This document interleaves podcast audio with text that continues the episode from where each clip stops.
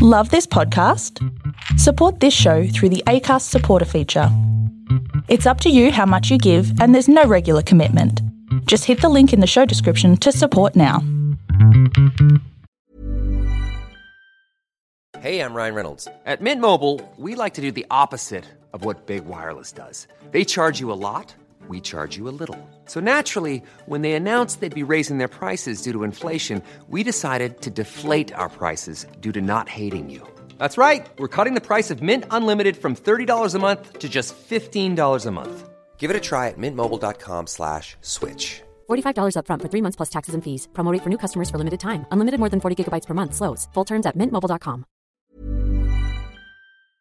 We acknowledge the traditional custodians of country throughout Australia and recognise their continuing connection to land, waters, and community.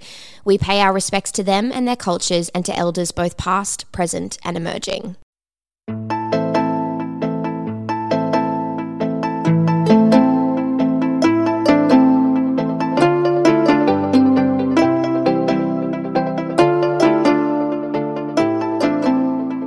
Why do you always smile like that when we're doing the countdown? I don't know, but I find it really funny for some reason. I'm just like, clapping, off we go. We used to just sit here awkwardly and look at each other, but Yeah, well, I used to laugh then as well because I'm just like, I'm embarrassed. um, hello everybody. Um, welcome back to the part two episode of Ellen's John Pat episode. Are you okay? I, yeah, I was just trying to signal at you to introduce yourself. oh, my name's Jess. I'm Ellen. All I just did was pull like uncomfortable faces. Yeah, you were like, I was like, oh my god, the document's gone. We're gonna have. What are we gonna do? we're gonna have, we're gonna, I don't know, but it's fine. We're here. We're here. Um, yeah. So interesting time at the moment. Things have kicked off again. Not that they weren't ever really dormant, but it's really kicked off. Um, thinking about all of the people that are listening in Melbourne. Hope you guys are all okay and staying sane in stage four. Yikes. Hope you're all staying inside your house and doing the right thing. Yeah, putting your mask on and not leaving. What is it like? One kilometers from their house. Five, kilometers kilomet- from your house. Five kilom- kilometers from your houses. Oof, mates. Mates, I sympathise. Down here in Tasmania, where we have no active cases at all, and everything is back to normal. So Yay! It is sort of in this weird, like, calm before the storm here in Brisbane. your round two is coming. Yeah. I'm never going to see my family or friends ever again. No. Um.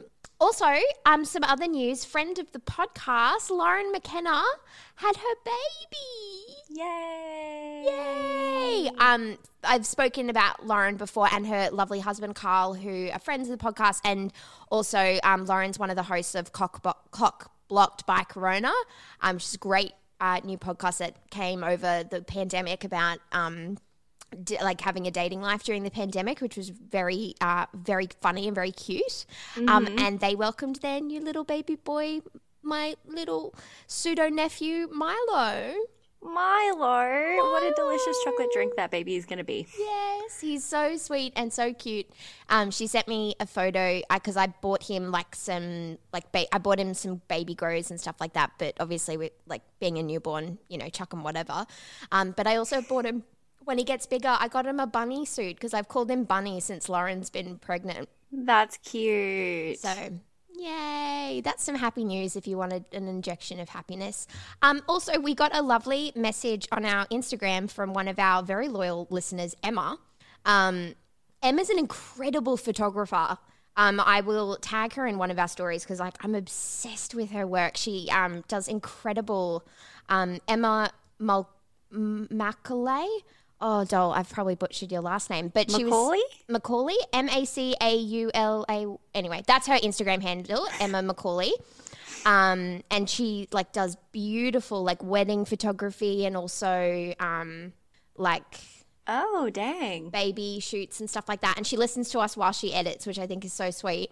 Um, and she was saying she was laughing. Um, she was having a laugh at us trying to um, pronounce Pilbara and Roebourne last week. Did she give us any advice? No, but she also she said that the reasons that the cops would have been drinking small beers is because it's really hot. Oh, so they like drink it quickly so the beer doesn't like warm yeah, up. it doesn't so it doesn't get too warm. My brain just now has just like there is no way on God's earth like if you gave me five hundred thousand dollars and a gun to my head, like I couldn't come up with a reason why anybody would get a small beer. And there we've got it. That's incredible. Wow. The things that people in warm climates have to put up with. It snowed uh, where I am today, so my beers never get warm.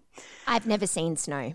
So Should we do that? Should we? Yeah, should we- let's. Why don't we? Um, uh, as as we say, beginning of every podcast, um, we've got our Patreon that you bec- you can become members of. Um, we also have uh, merch available at TeePublic and Redbubble, um, and yeah. So let's kick off on part two. I've been thinking about this like non-stop over the last couple of hours, just going like, oh no, there's part two of this awful, awful, awful case. It doesn't get worse. Okay. It just kind of stays on a bad trajectory throughout, but like it's just like, you know, it's kind of, you know, it doesn't get exponentially worse. So, uh yes, we definitely left on a cliffhanger last week. Um when we said that the commission basically found that there was like a conspiracy to conceal the finding of John Pat's death. So we're going to talk about that in a little bit more detail today. And I just wanted to remind everybody of who the people are in this case because there are quite a few.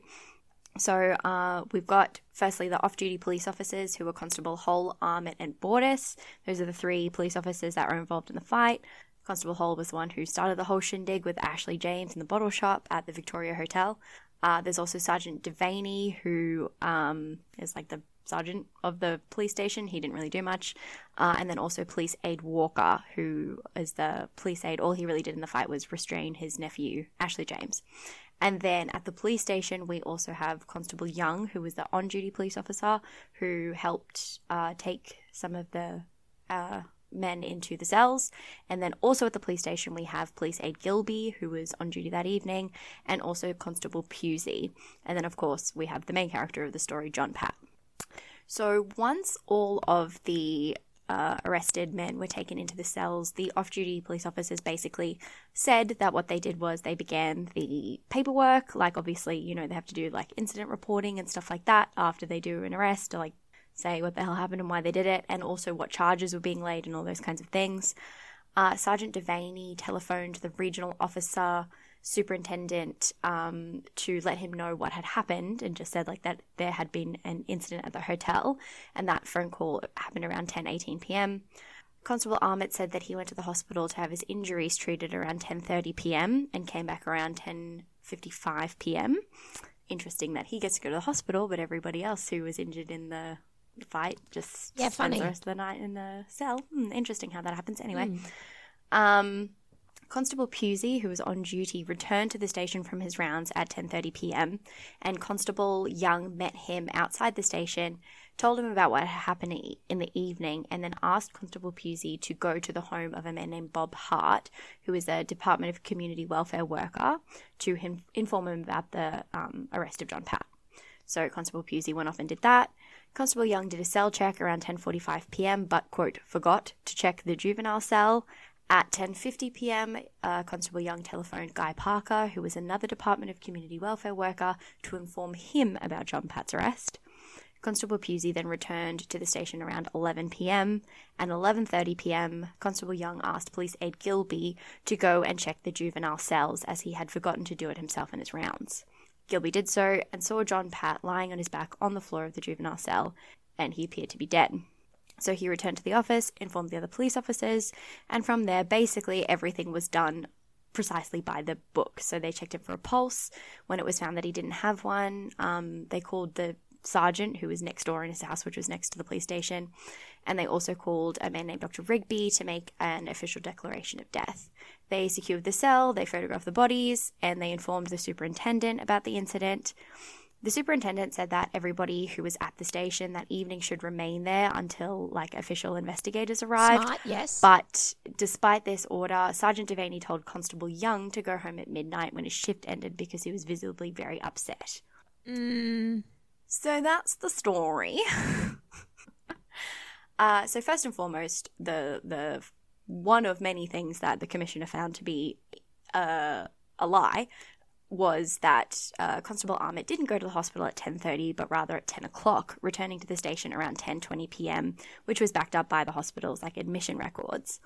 There, he would have filled in the occurrence book, which was like the book. It's the you can work it out. It's the book where they record the occurrences of the evening, um, and like what charges were being laid and whatever. Then Sergeant Devaney, who, as I already mentioned, lived next door to the station, he was kind of like in and out throughout the night. Um, but one time when he was in, he noticed that Constable Young had written in the property book, which is like where they record the property of the people that they are arresting and they sign it. Um, and are like, yes, although none of the people who were arrested that evening signed the property book, they was all left blank. Uh, but Sergeant Devaney noticed that in the property book, uh, uh, Constable Young had noted that the like the status of some of the men was bloody. Um, Young explained to Sergeant Devaney that they had super if superficial injuries consistent with being in a fight, and Sergeant Devaney told Young to keep regular checks on all the prisoners, like the fact that they were injured, you know, that their status was listed as bloody, like he was given like a directive to take extra care I mean, while checking yeah. on the prisoners. So then Devaney went to his house to telephone the superintendent. So that's about 10:18 p.m. Um, when he returned, he told Constable Young to ensure that somebody from the Department of Community Welfare be informed of Pat's arrest. Young said that he told Pusey to do so standing on the veranda outside of the station, and then he went to check the adult cells. The commissioner found that it was highly unlikely that, um, as I've already said a thousand times, actually, the commissioner found that it was highly unlikely that John Pat's body was really found at 11:30 p.m. because if Young's like testimony was true that he, you know, told Constable Pusey to go to the Department of Community Welfare or go to Bob Hart from the Department of Community Welfare at about 10:20 after just being told by Sergeant Devaney, also at 10:20 roughly, like, "Oh, by the way, you've got to go and tell somebody about John Pat's arrest." Then he went to check on the cells at 10:30, which would have taken what, 5 minutes. Like John Pat would have been in the front of his mind at this moment in time. There's no way he would have forgotten. No. 10 minutes after being told to do so to go and check on John Pat. Um, so, another kind of discrepancy was that after checking the adult cells, forgetting to go and check the juvenile cells for John Pat, he then almost immediately after that called the Department of Community Welfare himself to inform them of Pat's arrest, right after he'd allegedly forgotten to check the juvenile cell and also right after he had sent Constable Pusey out of the station to go and do it. Um, the fact that the Department of Community Welfare was informed twice at all made no sense to the commissioner. There was like a set up system that had been established between the DCW and the police for what to do if a juvenile was arrested after hours. They literally just had like a list of all the people who worked there and then all the phone numbers like hanging up in the station. So all they would do is call whatever DCW worker happened to be on shift that day and informed them that an arrest had been made. So they had this established re- procedure that they had done all the time. And the only reason that they would ever send an officer to actually go to somebody's house would be if they had tried to call them a whole bunch of times and hadn't received any response. Right. But nobody went to call Bob Hart. Uh, Constable Young just sent Constable Pusey out straight away without contacting, contacting anybody else, and then called the DCW himself 15 minutes later. So, with that information in mind, the commissioner found that John Pat's body was almost certainly discovered around or prior to 10:30 p.m.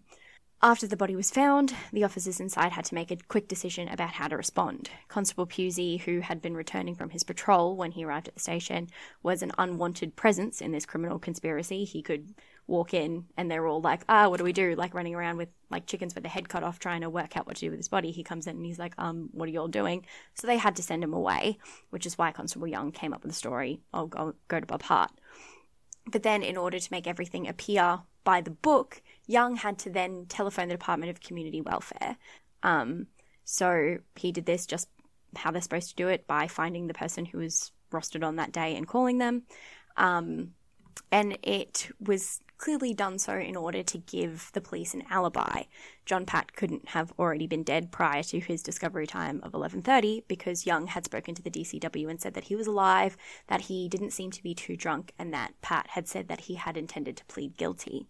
He also wrote down this phone call um, in the occurrence book, which wasn't usually procedure. Like they would never really record that they'd call the Department of Community Welfare because it was like a set procedure that they did every time. So there's no point, there was no need to write it down because it's like assumed that it would have been done, if that makes sense.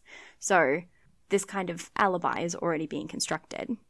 Uh, the body being found prior to 10:30 also solved another mystery for the coroner, which we talked about a lot last episode, which was that John Pat had damage to his ribs and his aorta that likely occurred post or peri-mortem. The commissioner like stopped short of saying that like this is what happened, but his theory was that these injuries were sustained in the course of a, resus- a resuscitation attempt once the body had been discovered. Ah, yes. Yeah.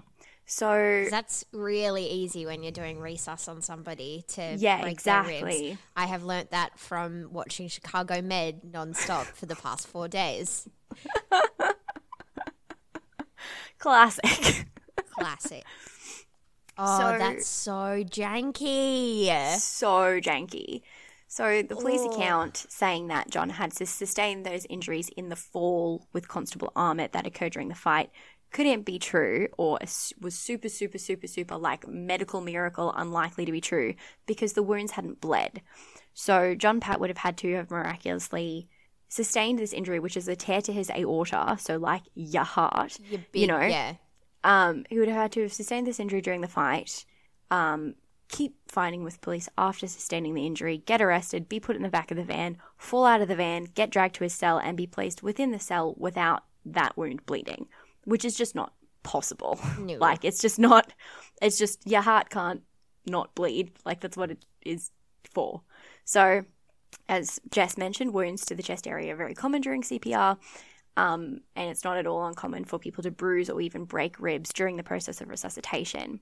The commissioner said that it was, quote, a perfectly natural thing to attempt upon the discovery of a person who appeared to be unresponsive. Um, but I mean, he you can break a rib by sneezing, by withholding a sneeze. what? So many Can people. you? Yeah, a girl from our high school, like that's how she broke her rib. Who? Was she like? Wait, don't say her name. But I won't. But like, yeah, they kept like they kept a sneeze in and like like not fully broke a rib, but like damaged their rib. oh my god, sometimes my rib like pops out, but that's it. sometimes I'm doing nothing and I shift and like my rib pops out and I have to pop it back in.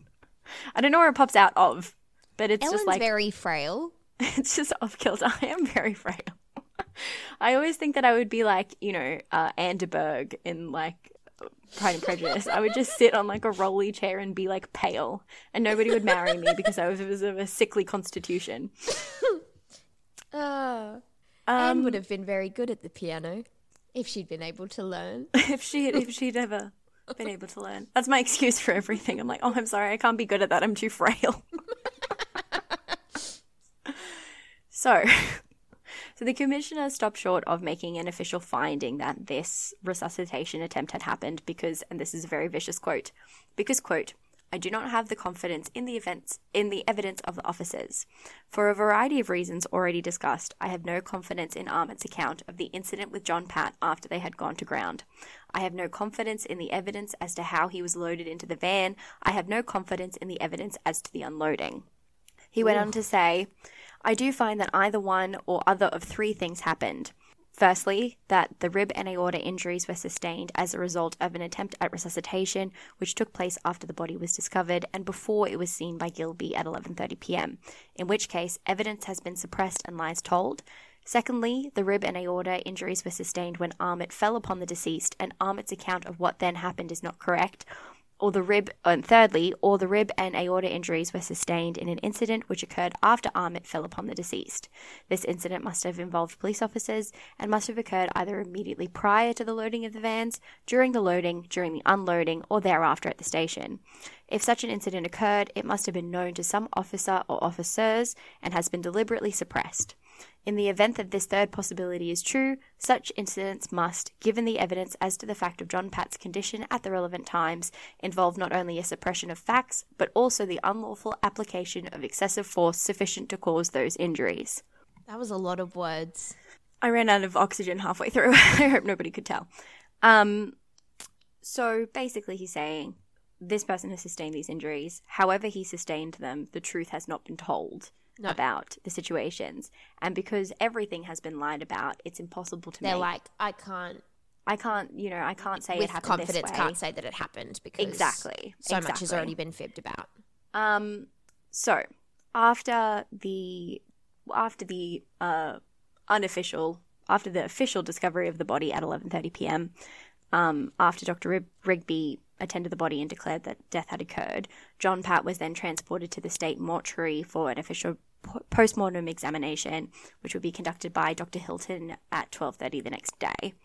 So, um, another a number of other like doctors and physicians and stuff reviewed subsequently the uh, like postmortem results. So I'm going to talk about the postmortem results and then some of the other things that doctors said um, throughout the course of the entire investigation into this shindig. So, firstly, Dr. Hilton determined that the cause of death was a closed head injury, which is, quote, an application of force to the left oc- occiput. Occipital. Occiput. Occipital. It's not occipital, it's just occiput. O C C I P U T. They say occipital a lot on Chicago. On Chicago Man. Yeah, well, I know what occipital is. I don't know what. I think it's just occiput. Occipit. Okay. Occiput resulted in a centricular injury which caused damage to the right frontal area of the brain. The backwards and forwards movement of the brain within the skull, and to some extent its twisting within the skull, stretched and tore a number of the smaller veins, which caused subdural bleeding, resulting in a subdural hemorrhage. So basically, it's not the injury to like the skull or anything like that, but is the damage to the brain which occurs by movement within. yeah, because like when you hit your head, like your Mm-hmm. brain obviously like hits. Yeah, so his your essentially his brain hit the front of his skull from the force of the impact to the back of the head, which just sounds like the worst That's possible horrific. thing. So Absolutely this kind of horrific. this kind of injury uh, wouldn't have had a wound or any kind of ex- kind of external bleeding. So not to be the devil's advocate, because the devil does not need an advocate in this situation, but it's not impossible to see why the police kind of didn't realize the extent of the damage to John Pat No, because he didn't have yeah. any vis- visible injuries. Um, but And I mean, as I say, not to be a devil's advocate as well, like the like knock-on effects of head injuries can sometimes occur like not just like not when the incident happens Yeah. but like can afterwards, yeah, yeah you know he might have had like symptoms of like looking inebriated or something Yes. like that but yeah Um, we're going to talk about that in just a second. here we go Um, so it was the it was the view of quite a few of the physicians that the injury would have been sufficient to kill John Pat even if he wasn't affected by alcohol, but it is possible that the presence of alcohol may have impacted his level of consciousness more severely. Um, so sorry, my Skype just like went all funny, and now it's very much thrown me off kilter. So it wasn't possible to establish an exact time of death, but the commissioner determined that based on the known facts of the day in question, in combination with medical evidence, it was likely sustained not earlier than two hours before death. It was necessary for there to be a substantial degree of force to sustain the injury. Uh, while the various people that examined the the record of the postmortem differed in their opinions about whether or not his skull should have been fractured, it was uh, found that it was possible that falling backwards from a standing position and striking his head on the road could have been the cause of the injury.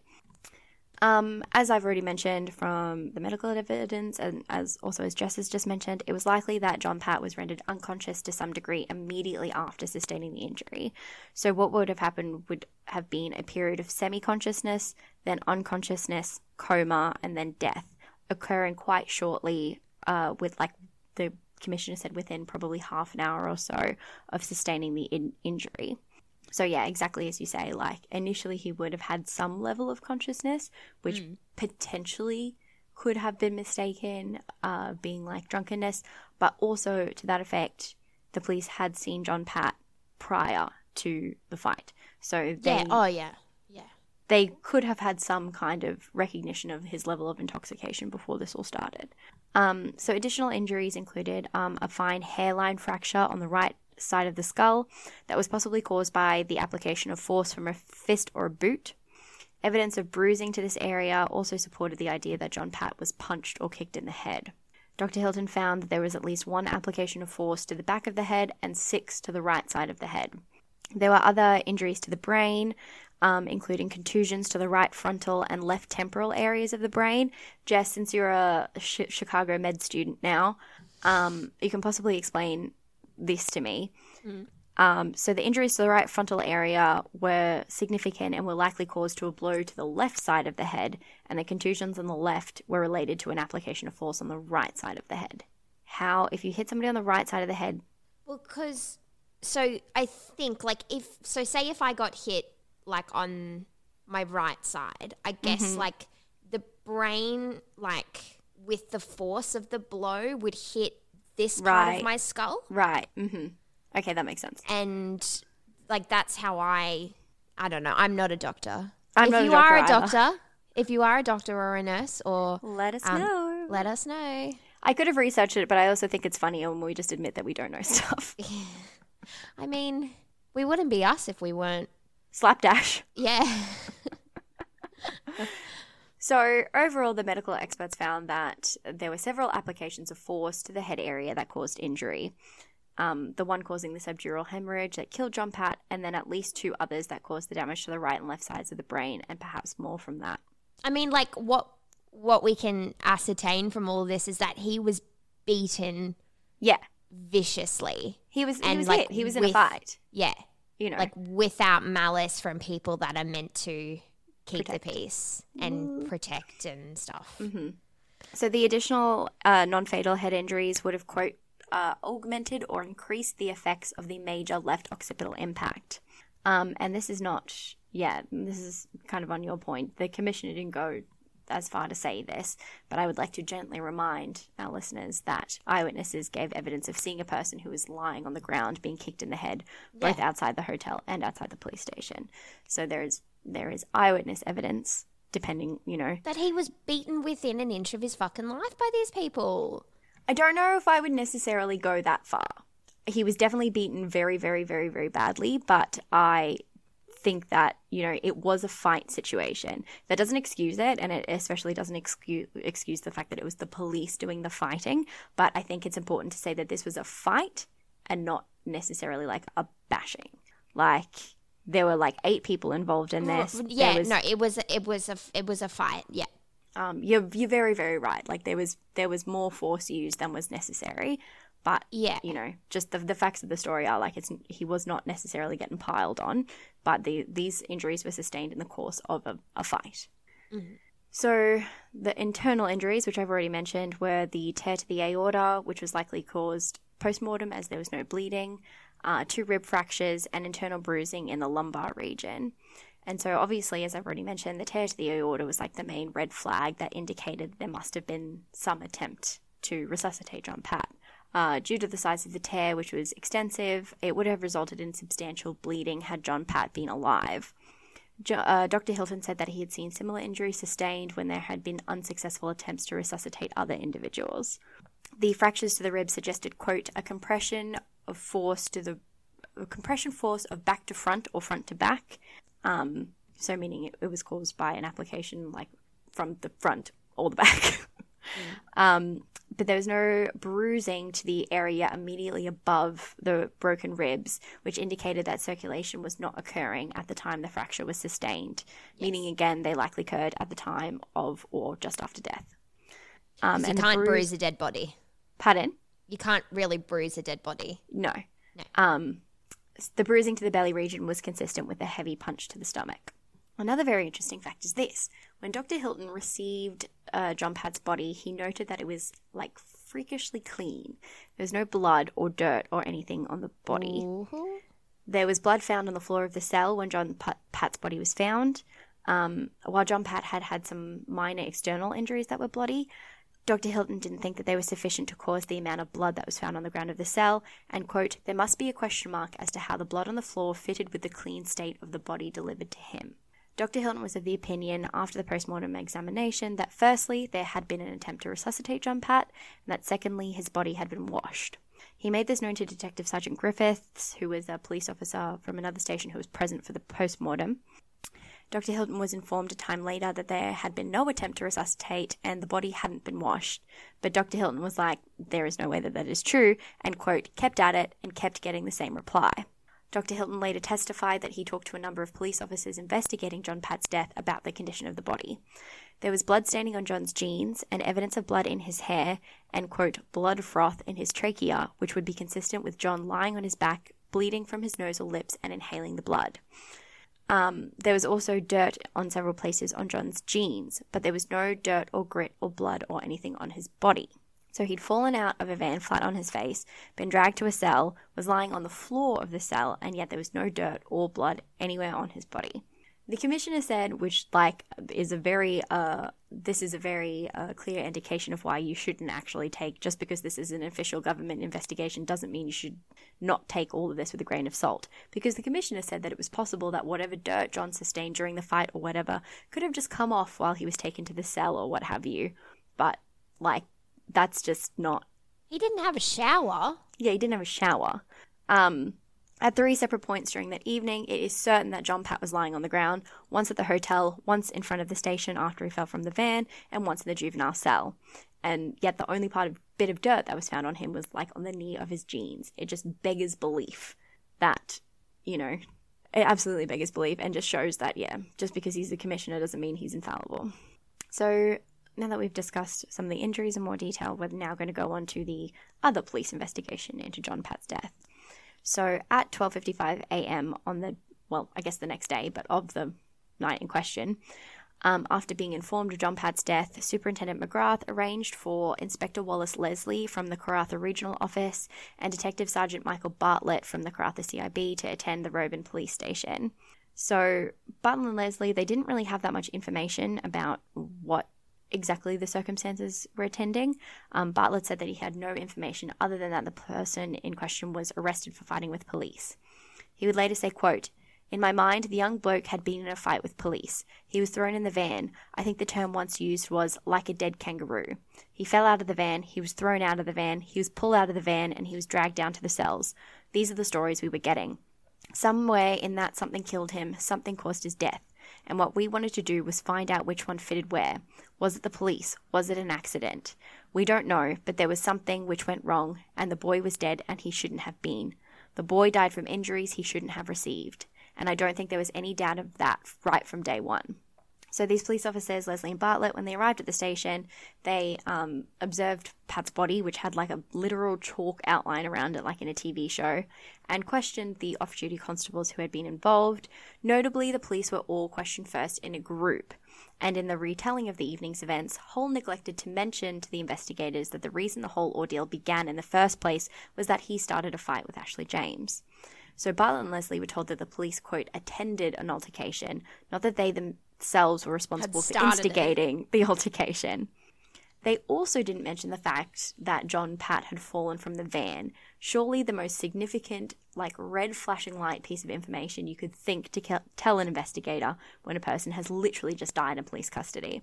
In my opinion, I think if they had said from the get go, oh no, he like, oh, he fell from the van, we didn't realize he was injured, we're so sorry, they probably would have gotten away with this. Like, they could have, if they had conduct, conco- concocted that lie at this point in time, they probably would have, you know, there would have been an internal affairs investigation and it would have been signed off and everything had been fine. But they didn't even tell the investigators about the fall.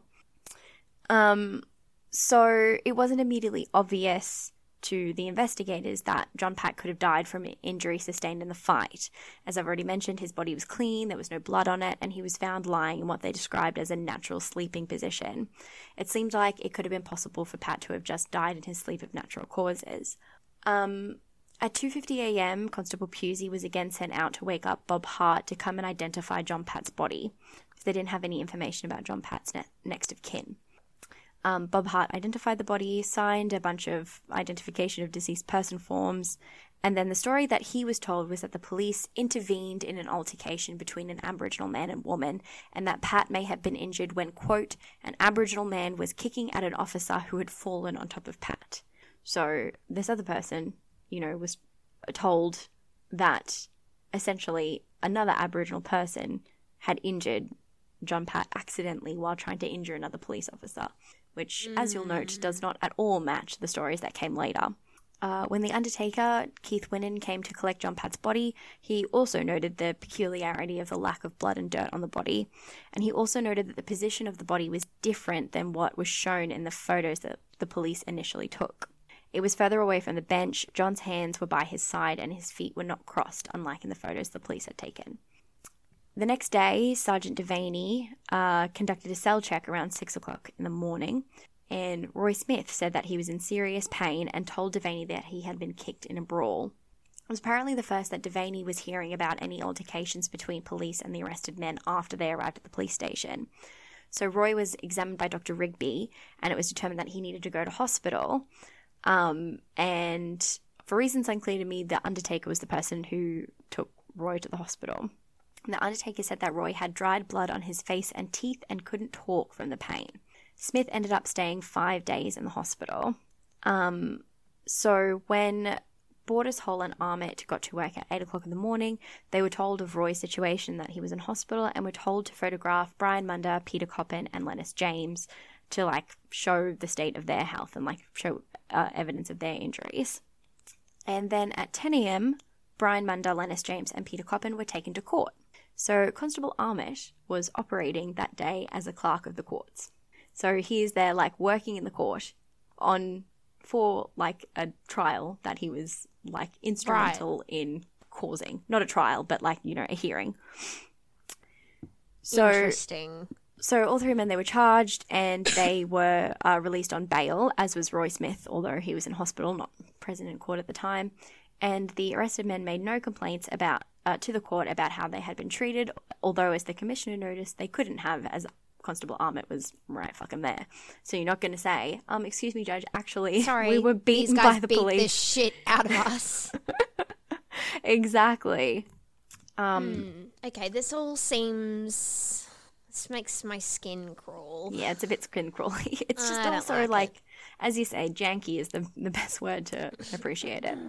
So shortly after that, uh, Inspector Bartlett took Armitt aside for a chat, bachelor style, but like on the record, and asked Armitt about how drunk seemed to uh, John Pat seemed to be on the night in question. Armitt had maintained to this point that Pat was so drunk that he was dragged to the cell, and Bartlett queried that, as there was no evidence, as I have mentioned now 4,000 times, of dragging on John's body. Then Armitt said that he had picked John up and John had like semi walked with him while leaning on him down to the cell. Again, in this conversation, Constable Armitt made no mention of the fall from the van. Much later, when Bartlett was talking to Constable Young, he was finally told that John Pat had fallen face first out of the van after trying to step onto a step that was not there. This was the first mention of anything that could have possibly caused the death of John Pat, but unbeknownst to Constable Young, the cause of death, which as we now know was an injury to the back of the head, mm. had just been found by Dr. Hilton. So he's beginning to craft the story of John Pat falling from the van face first, but obviously that can't have caused his death because he was injured to the back of the head. So once the cause of death had been found, unfortunately, one of the first people to be informed of that was Constable Armitt. So I don't know who was responsible for informing people, but they had telephoned the Roebourne station hoping to speak to Bartlett, but Bartlett was actually on the way to Karratha, um, who and he was going there to pick up Detective Sergeant Scott and Inspector Balcombe, who were two internal investigations officers coming to take over the case. So, in trying to contact Officer Bartlett, he contacted Constable Contacted one of the conspirators. No. one of the conspirators. So now they know the cause of death. None of them have been questioned, apart from the conversation with Armitt and Young. They haven't really officially been like sat down and questioned on the record about like the timeline of events and things like that. So the internal affairs investigation, basically the superintendent and everybody were like, okay, this is getting a little bit bigger than we think. We need, you know, essentially the big dogs from Perth to take over the investigation. Um, so Scott and Balcombe were met with some serious stonewalling from the five police officers, who by this point in early October had retained legal counsel.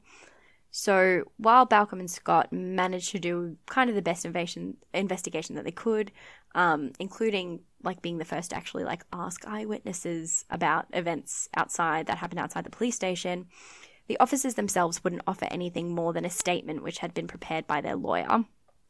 And only a couple of weeks into their investigation, it was actually cut short by the beginning of the coronial inquest. So Balcombe and Scott felt like sidelined from the beginning of by the beginning of the inquest because they felt like it had been fast tracked for political reasons and would prevent a thorough investigation from being conducted. So the inquest began fairly quickly in the middle of October, and I'm not going to go into massive detail. I'm not going to go into any detail, in fact, because you've already heard all of the evidence. Um, so I would just be repeating myself. Um, but none of the five officers in question chose to give any evidence at the inquest. Uh, but the coroner there found that all five should be committed to trial for the crime of unlawful killing. So an official trial was going to begin, and it occurred in Karratha in May of 1984. The jury for the trial was all white. Oh, for the love of Jesus. The fact of this fact was noted by the commissioner because you know, frankly, this was a trial that was conducted in the Pilbara region, which has a much higher Aboriginal population than the rest of Australia, and you'd probably have to try to not randomly select at least one Indigenous person. The trial lasted three weeks, with each of the police officers being acquitted. Uh, Roy Smith brought a case of assault causing bodily harm against Constable Young, but he was also acquitted of that charge. Uh, so, for for many reasons, the Commissioner found that the investigation into the five police officers was unsatisfactory. Uh, not because the investigating officers were incompetent, but due to a range of factors, including the fact that the officers weren't questioned individually until after they lawyered up, and that one of the people involved in the death was one of the first to find out the cause of death, so the officers had plenty of time to come up with a convincing story. So, after the trial, that was basically it until the Royal Commission occurred several years later. And you know, the Royal Commission, uh, I, I'm, I think that I might do a bonus episode or something like that talking about the the Royal Commission in its entirety because it's much more than they they actually investigated 99 deaths in custody and this is only one of them. So it was a it was a big undertaking. Um, and you know, as I mentioned in the first episode, it kind of came about because of John Pat's death and about five other very high profile deaths in custody cases that caused a lot of upset in the community. Obviously, you know, with this case, like John Pat was 16, for five police officers to be acquitted of the death in custody of a 16 year old, like the, the, the uproar and the disappointment and the upset in the community was massive. And there was hope that the Royal Commission would do something about that. But essentially, the commissioner didn't make any particular finding about the death of John Pat. He didn't find that there had been excessive force. He didn't really find that the police had, you know, like while he was admonishing of the police, he didn't necessarily say these five people should be punished in some way for this. Right. Um, and generally speaking, the commission didn't find fault with any individual police officer for any of the 99 deaths in custody that were being examined. Rather, they found that the issue was a failure in the duty of care on the part of the police and other institutions that were imprisoning Indigenous people. So the quote here is There appeared to be little appreciation of and less dedication to the duty of care owed by custo- custodial authorities and their officers to persons, persons in custody. We found many system defects in relation to care, many failures to exercise proper care, and in general, a poor standard of care. In some cases, the defects and failures were causally related to the deaths. In some cases, they were not, and in others, it was open to debate. In many cases, death was contributed to by system failures or absence of due care. So, we're not actively murdering you, we're just neglecting you until you die. So, I mean, I've got a lot of thoughts and feelings about that. I'm sure you have a lot of thoughts and feelings about that. And lots of Indigenous people have very serious thoughts and feelings about that. And John Pat has been a name that really hasn't had the chance to kind of fade off into obscurity. He's still used as an example of the failure of the system when it comes to dealing with Indigenous deaths in custody. And, you know, while the commission, the commission certainly hasn't changed anything for Indigenous deaths in custody. As I mentioned last episode, Indigenous deaths in custody have actually increased in the 30 years since the commission. Um, if anything, I mean, there was something ridiculous like 339 recommendations put forward by the commission, um, including, you know, that Indigenous people should only be arrested when it is a last resort. They shouldn't be arrested for crimes such as being drunk in public, which, you know, I don't know if you've ever been to Fortitude Valley, but people are pretty frequently drunk in public. And We've you know, been drunk in the Fortitude Valley. I've done things in Fortitude around. Valley that I probably should have been arrested for, you know? Like, and, and the whole issue of, you know, this kind of over persecution for minor crimes, which is definitely happening in Roebourne at the time, you know, mm. all that would need to happen would be for an Aboriginal person to step into the hotel and they were like at risk of being arrested, you know. Drinking in a public place, yes, it's illegal, but people do it all the time. All and if the one all the time. And if one section of the community is being arrested for a crime that other sections of the community aren't, there is such a, a problem there. Such blatant white prejudice. Such blatant it's- white prejudice. It's just such. Ugh. and I, I wanted to repeat something that the um, commissioner said about, you know, people in Roebourne getting arrested for essentially being visible in public, you know, for doing things that That was the thing that you said last episode that just made me like. Oh Rage my quit. god! Like- yeah, the the that and as I said last week as well, you know, one another thing that he said is that you know, indigenous people doing things that would be distasteful to non-indigenous people, people doing something that is distasteful to a non-indigenous person isn't a crime. Like it's not a crime. You know, living a lifestyle is not a crime, and it is just it's an un, undisputed fact that indigenous people are arrested for things that white people would get a slap on the wrists if anything for. If anything, And this is any what- sort of reprimand. and this is exactly what results in this you know great increased rate of indigenous people dying in custody is because they are incarcerated more frequently you know. It's if you have more people being arrested for stupid shit, you have more opportunities for people to die in custody. These people should not have been in jail. John Pat was 16. Yeah. He should have been taken home to his mum and his stepfather. He shouldn't have been Yeah, arrested. Exactly. He should have been because he was a minor. He should have been, and also he shouldn't have been um, charged or anything like that, or even put into custody without notifying the parents. Which, to Exactly. be honest, doesn't sound like hap- that that happened at all. No, it didn't. And uh, the fact that they said that they didn't have any next of kin information for John Pat even after he died, like he'd been arrested before. How did they not have his next of kin information? Like that is just no, that's horseshit. just that's just So- absolute horseshit. everything about this, like I read an article that I linked in the last week's show notes or the last episode show notes. Um, that was from that was talking about the family of John Pat, and you know, this happened 37 years ago. Like John Pat has been dead for far longer than he was ever alive, and the fact that this is still happening, is happening more frequently, is happening worse, is happening to children in juvenile detention. Like, you know, you never like Oh, by the way, the um, petition to raise the age was rejected. Oh no. Well, I'll take that out of this week's show notes then.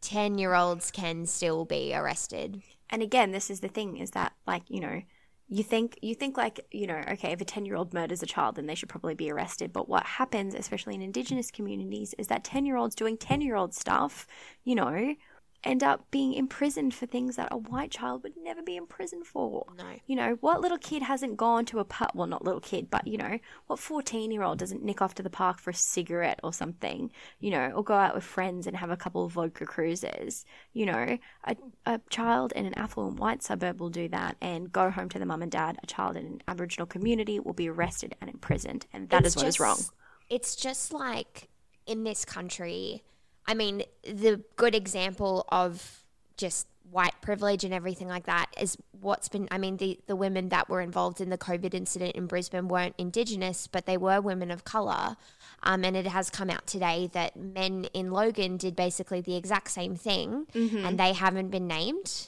And they haven't had their faces on the cover of the newspaper with the Yeah. words enemy of the state written behind it. it's the I, the thing that sort of drives me crazy is like this sort of fear that's like ingrained in us from children that Indigenous people are somehow other, mm-hmm. and that you know, like you you sort of grow up. We grow up so sort of separate from it, whereas so like disconnected, so, so segregated. so segregated from it. Whereas, you know, we are on their land, Mm-hmm. and I want to know more. I want I want to know about.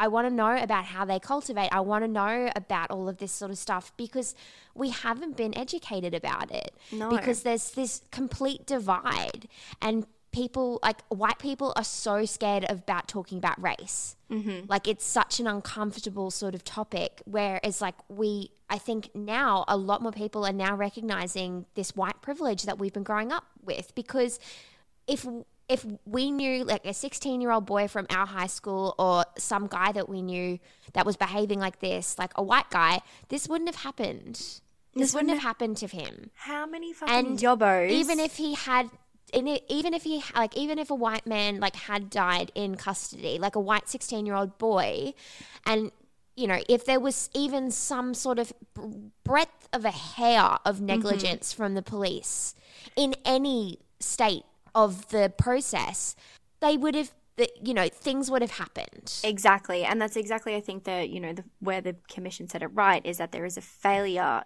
in the duty of care Yeah, to an entire section of the community. to be honest, like it is rampant in our communities as well. Mm-hmm. Like it is not just it is not just a problem with law enforcement. It is a problem with us as people that we are completely negligent of our indigenous people, and it's that entire thing that I because that visibility, like pe- be- make um allowing our indigenous people to be visible like that i can't even describe the pain in my chest when you said that last week uh, last recording like Mm-hmm. i was just like heartbroken because, because, that's what our society so- wants to do. They want to chuck so indigenous relevant. people, you know, in reserves in the middle of fucking nowhere. You know, it is a literal fact that, you know, the areas that we have so kindly gifted to the original custodians of the land on which we stand is land that like you know is unable to be cultivated is of lower you know value than the land that we have ourselves for you know cattle and crops and stuff like that. So we you know we say okay here's a little patch of your land back. Sit here. We're not going to give you any social services. We're not going to do anything to increase and like how much it costs to get food shipped out there and the exorbitant prices that they charge for normal everyday resources Mm-hmm. is just barbaric like and it is horrific It's, it's structural and it's also on purpose. This isn't happening because, you know, people are slipping through the cracks. This is on purpose to maintain this, you know, white supremacist culture that we live Yeah, in. it's just beyond, and it has to stop. It has And to it stop. has to stop because it's Because- criminal. It's criminal. You should care about the other people on your planet, on the country that you live in. And if th- if anything of like what is happening in our world at the moment with the pandemic, with Black Lives Matters, is that we have to be so much more compassionate about the people that mm-hmm. are around us because this isn't just about us anymore. No.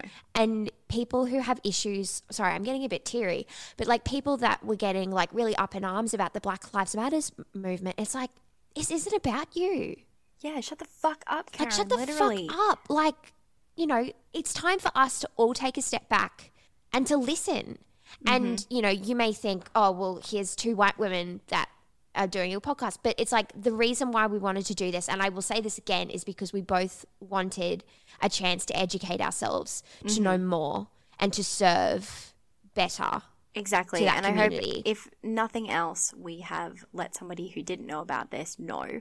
Yeah. And, you know, we've kept John Pat's name alive for a little tiny bit longer. Yeah. We've acknowledged that, you know, the fact that the, the country that we live in that we benefit from is the same country that caused this young man's death. exactly yeah Okay. We should go. I hope you all enjoyed that episode. Um, thank you all so much, Ellen. Fantastic job. That was so great. Um, we'll be back in two weeks with uh, my episode. Um, uh, in the meantime, get in touch with us um, at murderinthelandofoz at gmail.com. Um, you can find us on Facebook and on Instagram as well. Um, and as we said at the top of the episode, you can become a member of the Patreon. We do have Patreon only content, um, and you can. Um, obviously like chat to us over Patreon as well. But you know, I'm always on the Instagram, so please um like send me a message if there's anything that you want to talk about about this week's content or about any of our content. Um yeah. Alrighty, we'll see you in two weeks, guys. Bye.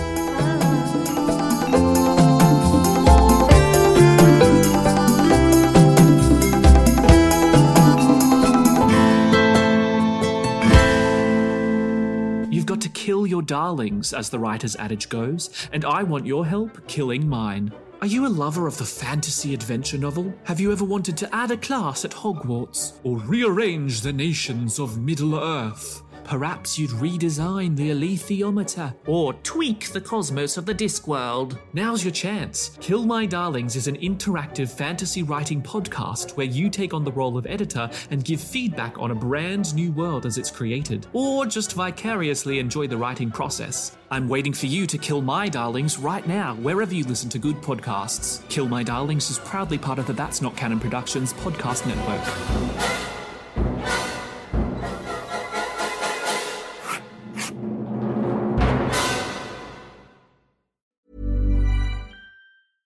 Hey, it's Paige DeSorbo from Giggly Squad. High quality fashion without the price tag. Say hello to Quince.